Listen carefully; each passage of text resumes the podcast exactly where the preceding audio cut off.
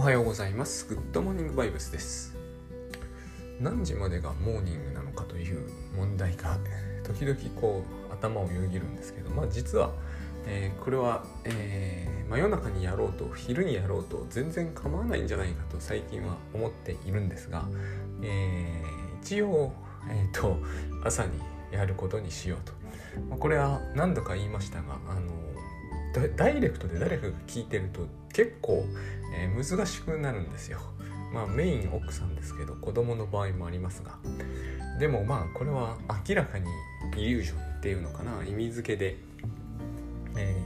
ー、客がいないからできるみたいな感じになっちゃってるんですけど。まあでも、まあ、不意に0から1になったらモード変わっちゃうんですよね、えー、私のまだそれは未熟さですが。あのそういうこともあり、えー朝だと。で取りためておけばいい系の話もあるんですけどこれは全然なくてですね。取りためるぐらいならもうその日は休むということですね。でえー、うんと 最近ずっと、えー、今週の土曜日にノープランの、えー、セミナーがオンラインであるからノープランの話をしているということでもない気もするんですが、えー、一応そういうのがやっぱり頭に置かれました。えーと、なんか CM もしようみたいなのは自分の中で一応決め事としてあるんでそうすると直近は、えー、ノープランのあのグッドバイブス勉強会だなと思うんですねそしてこう、えー、ノープランがノープランと言っちゃうじゃないですかだから、えー、ノープランのことが頭をよぎっていつかいつしかノープランの話を始めているという感じなんだと思うんです。で、えーと、よく倉園慶三さんがですね、えーと、答えを、えー、持ってしまうっていう言うんですよぶっちゃけ相談とかで。で答えを持ってしまうというのは、え、未来を想定すると、まあ、僕が言うとそういう言い方が多いですがまあ同じことでこの感じをですね、えー、近近だろうと遠い将来だろうと一切やめるっていうのが、えー、結構その僕の僕が、えー、いろいろ頑張って取ってきたアプローチの中でも有効でありかつ、えー、努力を要したことの一つなんです、えー、想定しないというのはですね。で時々ぶっちゃけ相談でいただく質問なんかにも結局答えを持たないということへの強い抵抗感があるんですね。えー、例えばこれのグッドモーニングバイブスはノープランでやってますという話をしますがまああんまり信用されないケースもあります。信用していただく方も結構いらっしゃると思うんですけど信用できないという方も結構いらっしゃるんですよ、えー、なぜならば喋、えー、れなくなったらどうすんだと。まあ、これは簡単でして喋、えー、れなくなったらそこで打ち切ればいいわけですね。そしてその日はやらなきゃいいんですよ、まあ、それが想定しないということの一つだと思うんだけどこれがまず納得いかないって方すらいらっしゃると思うんですけどこれは観客がさっき言った通りいない以上、えー、問題には全くならないですがそこに客が一人でもいたら同じわけにいかないじゃないっていう話になると思うんですね。で同じわけにいかないんですがお客さんがそこにいるということになればですね、えー、話すことを忘れたので話してほしいことを言ってくださいって言えばいいと思うんですね。えっ、ー、と多分言ってくれるはずなんですよ。あの例えばそこで、えーと、いやいやそんなプロなんだからちゃんと用意してきてよって言われるとするじゃないですか。そしたらそれに対してもうすでに言うことがいっぱい発生するじゃないですか。ノープランなんだから。えー、ノープランの良さとかをあの多分喋りたくなるじゃないですか。僕はこれは一種の依頼だと思うんですよね。でえっ、ー、とというふうに考えてみるとそこに人間が多ければ多いほど実は簡単になっていくはずなんですよ。逆にはまあまあならない。えーと、心理的に 100, 100に100だ200だになるとどんどん厳しくなってくるというのはあくまでこれは、え、それらの人たちの敵意というものを合算していくからそういうことになるはずなのであって、え、私だってそういう恐怖感みたいなものを全く覚えないとは言いませんが、えー、間違いなくそれがイリュージョンであることは確かですね。えなぜならば敵意が合算されるはずはないです。え例えば私がお金払ってセミナーに聞きに行って敵いっぱい持っていくってことはまずしない自分がしないことは大体人もしないもんだし、またまにですね、えー、敵いっぱいの人もいるかもしれませんが、えーと、なんかその人が大将になって、えーと、セミナーの受講生をまとめて、えー、セミナー講師に攻撃を始めるってことは起こらないんですよ。でこういうことが起こるように思うのはもう全くイリュージョンなんです。そんなにえ、セミナーの受講生って統一感のある集団じゃないですから どちらかというと聞きに来たいという理由で統一されているくらいなのでまずその敵意が合算されていくはずないから、えー、人数が増えれば増えるほど恐怖感が増すんだとすればそれはもう間違いなく自分が、えー、想像して作り出しているはずなんですね。でこういうこともあるので、えー、こんなことまで人間というのはある意味、えー、しちゃうので、あの答えを先に持っていくっていうのはいかんわけですよね答えを先に持っていってしまうとどう考えてもですねそのこういうふうにせねばならんというプレゼンがですねそういうふうにできない時に、えー、困ってしまうでそうするとさっきのような、えー、恐怖イリュージョンを自分の脳内で作り出していくっていうことが起こるから答えを持たない方がいいしどんなことでもそうなんですよ。えー、だいたい答えを持っていくということがいいことではないんですが、えー、一番ですね答えを持つのがいけないと思うのは答えを持つという時にすでに恐怖感を持っていてでこの恐怖感が自分を、えー、苛み苦しめるからだと自分はよく思います。あの最近ですね、まあ、よく見るんですけど発達障害の特性とかいう言葉があるじゃないですか特性って言葉が最近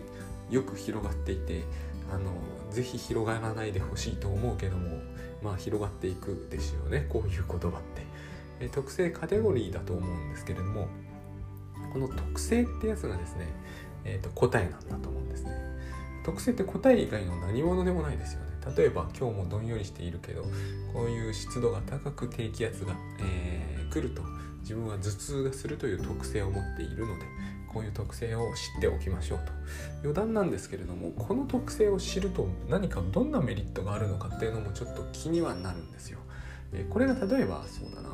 えー、例えば雨の日に散歩をすると,、えーと、体が痒くなるという特性であればこれは散歩をしないという方法によって、えー、未然に防げますが低気圧が来てしまうということは未然に防げないので、えーと湿度が高いとかも未然に防げないので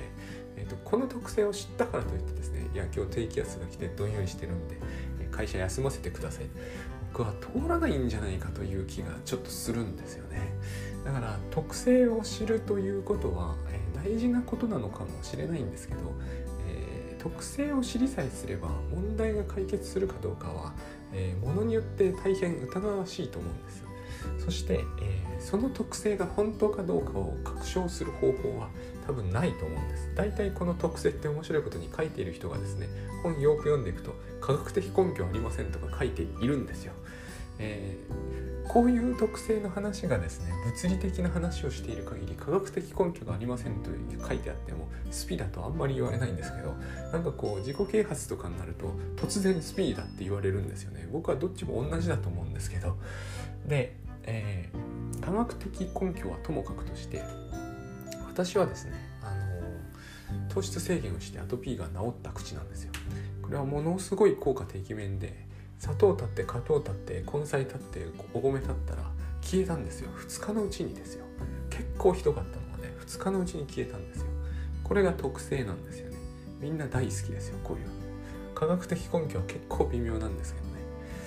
ところがえっ、ー、とえー、一昨年なのかな？もうちょっと正確な年数忘れましたがグッドバイブスを読んでクラゾンさんのお話を聞いてえっ、ー、とってことは糖質制限しなくても、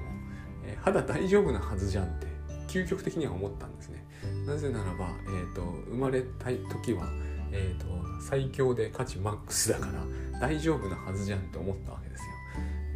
ででも急に試すの怖いじゃないですか。特性ですからね、えー、だから、えーと試すのは徐々に試してみて今では糖質制限が全然ないのにアトピー出ないんですよこれをどう解釈するかとえっ、ー、と多分ですね糖質制限の方を例えば糖、えー、血糖値を下げたから、えーとえー、維持えーと、維持抗体がどうのこうのになって、えー、副腎からの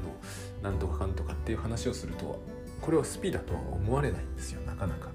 ところが、えーと、ウッドバイブスでも同じ効果が出ましたスピーだってことに絶対なると思うんですよ。これはどういうことなんだろうってまず思うんですね。えっ、ー、と多分これを聞いている人の中でもやっぱりどうしてもそうは思えないって人は佐々木危ういことをしているやめればいいのにもっと糖質制限厳しくすればいいのにって思ってる方もいると思うんですねそれくらい我々は物質的に何かが変化するっていうことに対する信頼は極めて強いんですねなぜ信頼が極めて強いと今言うかというとこの糖質制限には一定のリスクがあるはずだからなんですよ。結構大変なんです。だって血糖値というのを80よりさらに下げていくと低血糖はっきり出ますから肌は良くなるんですよ私の場合。でもさすがにそこまでやるのは結構危険なことなので、えーと、つまりですね物質的なことによって健康を維持することには何のリスクもないはずで、え、佐々木そっちに行ったらいいのにって思う人は私は一種のスピだと思うんですよねどう考えても、え、そういうリスクならばいくら取ってもいいってちょっと変じゃないですかつまり物質的な方面で何かが良くなる方向ならばどこまでもやっていいっていう発想って僕はちょっとおかしいと思うんですよね。で、えーとまあ、それはいいんですがこれ特性だということになってるとですねじゃあかつての特性はどこ行ったんだってことになってしまうじゃないですか。もちろんえー、年数が経ちなぜか体は老化して糖質制限しなくても大丈夫になったのかもしれない、まあ、これは全然多分今時のえー、根拠のある説明とかには一切なってませんけど何しろ老化して良くなりましたって話になっちゃってますから。ただ多分ですね世の中っていうのはその辺極めていい加減で、えー、老化して何々が良くなるんですっていうことになると老化も悪くないみたいな話って結構簡単に流行するんですよ。そしてまた新しい特性が発生すると。でちなみに古い特性って大体あのだからといって拒否されないので私たちは特性を増やす一方で決して減らすことはないんですね。あのこの話昔倉園さんもされてたんですけど昔私が子供の時にはですね日射病って言ってたんですよね。夏が暑くて。えっ、ー、とクラクラしちゃうやつ。あれがですね私が小学校4年の頃に熱射病というものが追加されたんですよ。で今熱中症というものが追加されてますよね。そのうちなんか追加されると思うんですけど前、まあ、今日射病ってあんまり言わないのかもしれないんですけどなんか減らない気がするんですよ。増やしていくんですよね。あのだんだん ADD の特性とあの発達障害の特性増えてきたじゃないですか。私あれ一番最初に読んだのはエレメンかな？なんかそういう医者がですね書いていた ADHD ってこれだいぶ前なんです。1990年代だったと思うんですけど、えーと、発達障害の一種であるとすらはっきりさせてなかったと思うんですけどいつしかですね、えーと、どんどん増えましたよね。ADD がすぐ増えて実は ADT とか言い出した人もいてで ASD だっけ？いるんですよね。しかもあれを自閉症との兼ね合いで語るようになってアスペルガーも入ってきてスペクトラムって言い出したんですよ。もうこう非常に分からなくはないんですよ。何を言わんとしているかは。私は一応そっちを勉強はしてきた口なんで。ただ何ていうかこう増えていくようなと。でスペクトラムなんて言い出すからもういくらでも増やせるじゃないですか。だから発達系のそうそれもそうですしあの今 HSP もなんだっけ。もう2つか3つあるんですよね。なんとか系っていう。増やせるんですよね特性というものは。なぜならば、えーと、後から細分化すれば、えー、増えるから。ある意味病気っていうのは人間の数だけあるわけですから特性は、えーと、億単位まで行こうと思えばいけるわけです。それはただ全く意味をなさないのでそんなことはしないと。あれですよね。あのハマチとブリみたいなもんなんでそういう言い方をすればですけれども。でこれ答えなんですよね。私は砂糖を取ってはならない。で砂糖を取ればブツブツが出る。本当に出るんですよ。えっ、ー、と冗談じゃなくてリドマス試験紙みたいに出るんですよ。ところが今出ないんですよ。特性って何なんだって話にどうしてもなるじゃないですか。まあその糖質制限をだからやんなくてもグッドバイブスなら大丈夫ですって話ではないですよこれは、えーと、そういう話になると思いっきりスピに触れちゃうんでそういう話ではないんですけれどもあの性というものを意識してる時、えー、僕らは自分をいじめてるってことだけは、えー、認識した方がいいと思うんです。あのー、これはですね、え例えば糖質制限で言えば砂糖を取ることが怖くなるわけですよ。当たり前だと思うんですよ。だって砂糖を取れば自分の体が悪化するんだから怖くなるわけですよ。でもということは砂糖を取るという観念それ自体がすでに恐怖なわけですよ。それはアトピーが怖いからですよねもちろん。でだんだんだんだんですねそういうふうにしていって特性すなわち恐怖であり自分はそういう特性を持ってるということは自分はそういう恐怖を持ってるってことにだんだんなっていくんですよ。でこれはですねもちろん日々は別になんてことはないですよ。こういうふうに考えてても。例えばでも、えー、みんながものすごく楽しそうにえっ、ー、とこれは架空の話を作っちゃいますけれども渋谷とかで、えー、女の子とお酒飲んでると。自分だけこれができないと。自分が、えー、て言うんですかね苛みたい対象になりますよね。しかもそれは、えー、なんか砂糖が取れない自分の特性を苛みたくなるんですね。こういうシーンっていうのが随所に登場するわけです。例えば奥さんが今日ご飯作るのめんどくさいとかって言ってる日があるとするじゃないですか。そういう日は僕自分で作りますが。で大体あんたがそういうねめんどくさい体だからいけないのに言われるじゃないですか。言われるわけですよ。そうすると特性というものが生み出すその祖母っていうのかな。摩擦がここで理解が足りないとか、えーと、優しさがどうのこうのって話になるじゃないですか。でももともと考えてみると、えー、そんな話はなかったんですよ。特性が全てだったはずなんですよ。で実は特性も今ないんで非常に楽なんですよね。特性がない方がいいに決まってるんだけど、えー、特性を抑えておきましょうって話があるじゃないですか。えー、これは特性を抑えることは、えー、そこにまつわるコストがいっぱいあるっていう話は非常にこういろんな意味でスルーされやすい。しかもそれを指摘するっていうのはかなりはばかられるのでますますスルーされやすいんですね。特性を抑えておくっていうのは、え、100%いいことみたいになる。大体この世の中に100%いいことってないと思うんですけどね。であのそうですね。2つぐらいだとつまり特性じゃなくて今度は答えを持つと自分を苛みたくなるというのはこれはもうタスクシュートとかで皆さん、まあ、これを聞いてる方でもおなじみだと思うんですよね。えー、例えば今日の10時からグッドモーニングバイブス、うん、これは取ってことないからやめよう、えー、今日の10時から、えー、本の原稿を書くことにしてましたと。してましたというのが答えですよね。だからタスクシュートとかタスク管理とかする人はこの点ぜひ気をつけてほしいんですよ。だから私はそのおすすめしちゃっている口ですから余計言いたくなるんですけど、えー、絶対これを答えだと思っちゃいけないんですよ。さっきと同じことになっちゃうんです。10時からできないとか書けなかったということになると自分を責めたくなるでしょう。この話クラム下さんって方もよくされるんですけれどもね、えとにかくこう答えを先に持つということは、えー、それがまあイデアになっちゃうんですよね。最近時間クエストで非常に活躍中のこの話しても分かんないと思うんですけどあの気になる方は調べてください。グッドモーニングバイブスこういう番組なんで。あのイデアっていうのは理想っていうのかな。あの理想の観念ですね。観念。理想的な観念。に照らし合わせて現実はダメだということであの現実を責めるわけですね。これがどんなケースでも本当に細かいケースで生じる。本当に生じますよね、えー、娘が帰ってきたと。でいきなり熱盛をやりだしたと。誰かが怒ると。なぜなのか。な意識に入ってないレベルなんですがえ、っと今日は宿題を早くやらなきゃいけないんじゃないのかとかテスト勉強をするというイメージを持ったんですよ。一瞬ね。そういうイメージを持つとそこにイデアがあるのでそれを裏切った現実が許せないんですよ。これが答えなんですよね。答えを持つと現実をバッシングしたくなると。そういうことを繰り返しているうちに自分を責め続けちゃうんですね。私たちは。人を責めてる時はすでに自分を責めてますよね。こういう場合、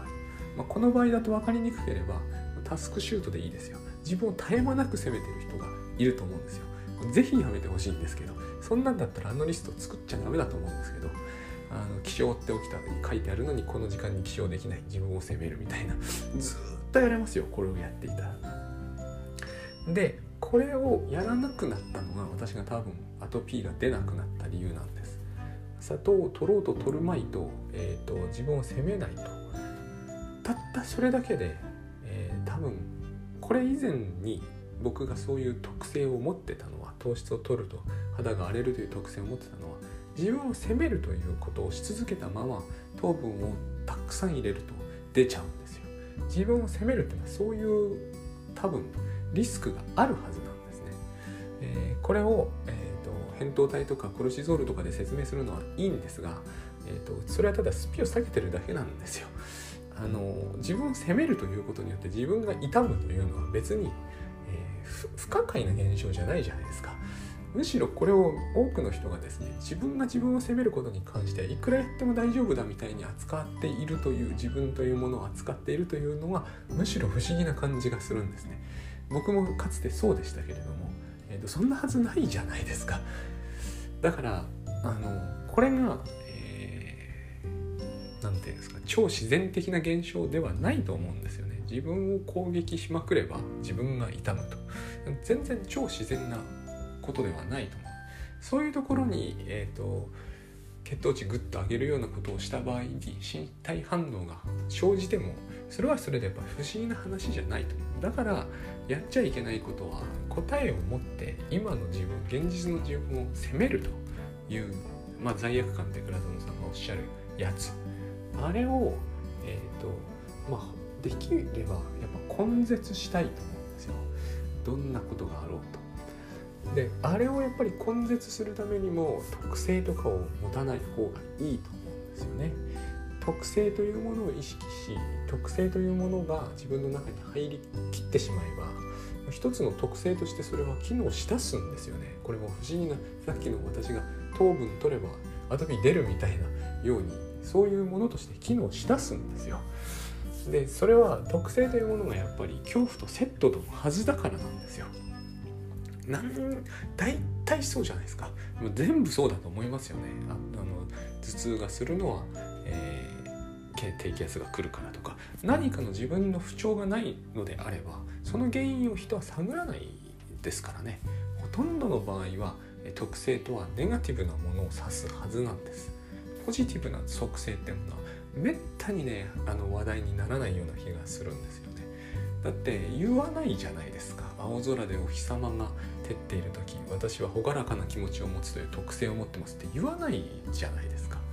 えっ、ー、と ADD の人はあの星空が綺麗な時は心が澄み切った気持ちになれますという特性を持ってますって言わないですよね。逆をしか言わないですよね。ネガティブな特性しか持ってないですよね。それはやっぱり、えー、辛いことがあったからのはずなんですよね。えっ、ー、とスタートが。そこに、えー、特性というものが必ず、えーネガティブなものとセットになってでいつしか必ずというかもう明日のうちにもですね特性で答えを教えてもらってもその答えを裏切りますよね。えー、低気圧の日にだって会社行くじゃないですか。えー、3時に起床とか言ったって起きられるのは6時だったりするじゃないですか。あの答えどれほど正しい答えを私たちが事前に仕入れたとしてもその通りにはできませんよね。その度にえ、誰かを攻撃するか自分を攻撃するかするじゃないですか。理解のない会社だったりだらしがない自分だったり。これが答えが持つことによって私みたいな人間が荒れやすい肌に自分でしちゃうんですよ。ずっと責めることになる。誰かを責めたり自分を責めたで攻めているという状態がずっと続いてるところに、えーと、暴飲暴食とかすればすぐ壊しますよね。そんなに超自然でも不可解な話でもこれはないので、えー、答えを持つのをやめましょうって話をすることになるんですね。答えを持つのをやめさえすれば私がそうであったようにですね、えー、少々のことでは傷がつかなくなっていく。で、えーこれの話だとどうしてもこう無神経になるみたいに捉えられるんですがこれは私には無神経という話とは関係がないような気がするんです。私は例えば低気圧が来ても頭痛にならない。これって無神経なんですかね？これはやっぱり、えーと、頭痛になった時の原因を特性として飲み込んだことによって発生している因果関係であって、えー、低気圧をですね天気予報も気圧計も何にもないところでいきなり知覚として、えー、これは低気圧だっていうふうに知覚できたとかいうこととは違うような気がするんですよ。えー、私になって曇ってる日に気圧が下がってることぐらいは分かりますから、えーと、それを知覚できてないわけでもキャッチできてないわけでもないですただ頭が痛くならないというだけであってでも代わりに私は肌が荒れてたわけですよこれが、えー、どういうふうにキャッチできれば、えー、鋭敏なのかそれとも無神経なのかという話とは違う気がするんですね。無神経というのは多分対人関係の話ですよね。そして私はそれも同じことだと思うんですよ。私は母の顔色を伺ってた時代って結構あるんですけれども、えー、神経質だとは言えるんですよ。であれをやるということが、えー、つまりあれをやることによって答えを先に持ちたいわけですよね。答えを先に持ちこういう顔色の顔色こういう表情の時には、えー、こう言っておけば少なくとも、えー、怒りのダメージはそれほど食らわずに済むぞみたいな、えー、答えを持っておきたい。これを持つということは、えやっぱりですねさっきも言った通りそれを裏切る日が必ずやってくる。それもなんとなく一両日中に昔はしょっちゅうでしたから。これだけの答えを手に入れているのに靴を脱ぎっぱなしにしてめちゃくちゃ怒られる。なんでじゃ昔ああいうことでそんなに怒られてたのかわかんないんですけどね。そういうことが起こるわけですよ。そして自分か母を責める。だからアトピーになるわけですよ。